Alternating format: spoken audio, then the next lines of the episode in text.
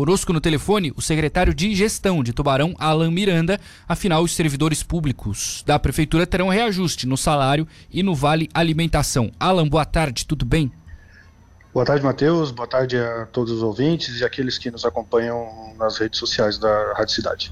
Só explica, Alan, para nossa audiência como é que foi esse processo na Câmara, porque foram dois projetos, a Câmara aprovou, o prefeito sancionou.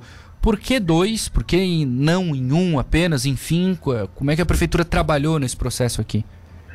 Porque são leis diferentes, né? A lei que trata o Vale Alimentação é uma lei específica e a lei que trata dos vencimentos dos servidores é uma outra lei.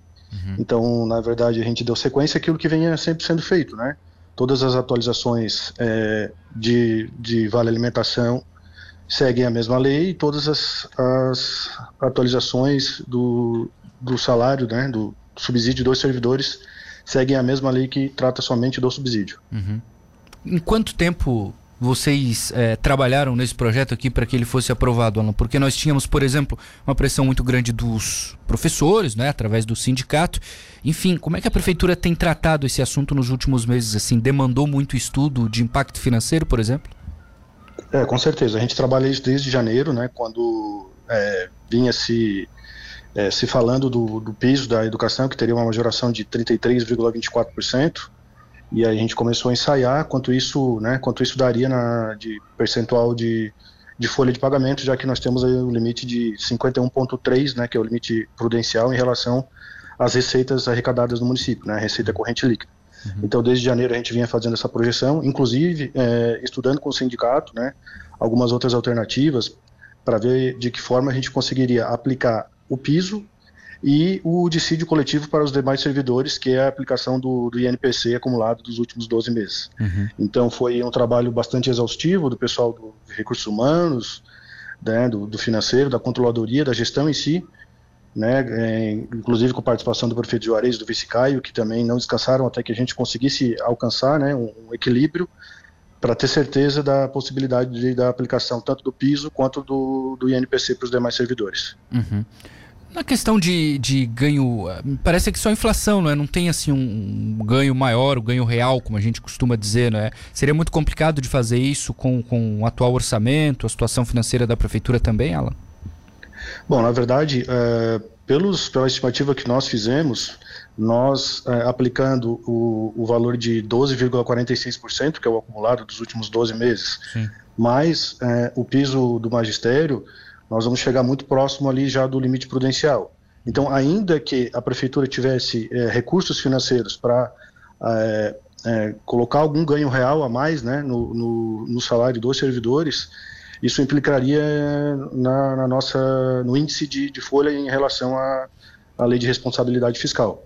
Hum. Por isso, né, nós, é, o prefeito Juarez e o vice decidiram que seria feito um, um aumento no vale alimentação, né, que dá cerca de 20%, um pouco menos de 20% em relação àquilo, em relação ao vale que é aplicado hoje, que é R$ 500,50, ele vai passar para 600 reais. O vale não entra nessa conta ali do limite?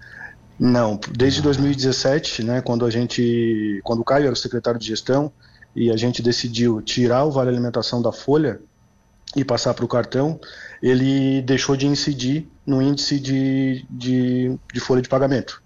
Inclusive, muitos municípios, né, inclusive o município de Tubarão, é, perdeu em ações em relação a essa questão, porque não se recolhia o INSS desse valor do vale que era aplicado direto na folha de pagamento. Justo. Então, desde que a gente transformou o vale alimentação em cartão, ele não incide em folha de pagamento. E o Tribunal de Contas do Estado aceitou normalmente? Não teve problema? Não, isso, isso, é, uma, isso é uma situação já de definição de STF, não, quando o vale não é pago em pecúnia, né, diretamente em valor na folha de pagamento, ele não é considerado é, é, dentro da parte de, da lei de responsabilidade fiscal como parte do salário. Né? Justo. Todos os servidores, todo mundo que é funcionário, digamos assim, da prefeitura entra nesse reajuste dessa semana sancionado ou não?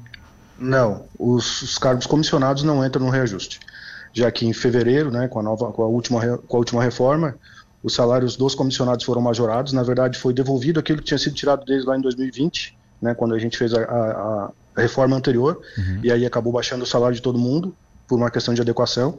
E aí agora foi devolvido aquilo que tinha, que tinha sido retirado, mas por eles ter sido terem sido recontratados em fevereiro, essa, essa aplicação do INPC não vai ser não vai ser executada na folha dos comissionados. Entendi.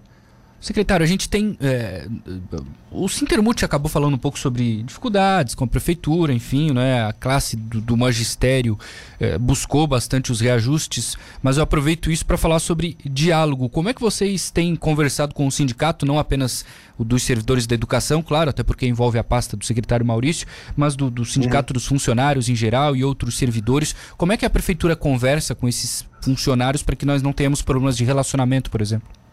Olha, Matheus, é, eu acho que, acho não, tenho certeza que desde janeiro de 2017, quando o prefeito Juarez e o vice assumiram, é, nós temos tratado tanto essa questão salarial quanto, quanto questões de, de, de possíveis é, bonificações e, e, outras situações que, que tratam de servidores da forma mais transparente possível, né?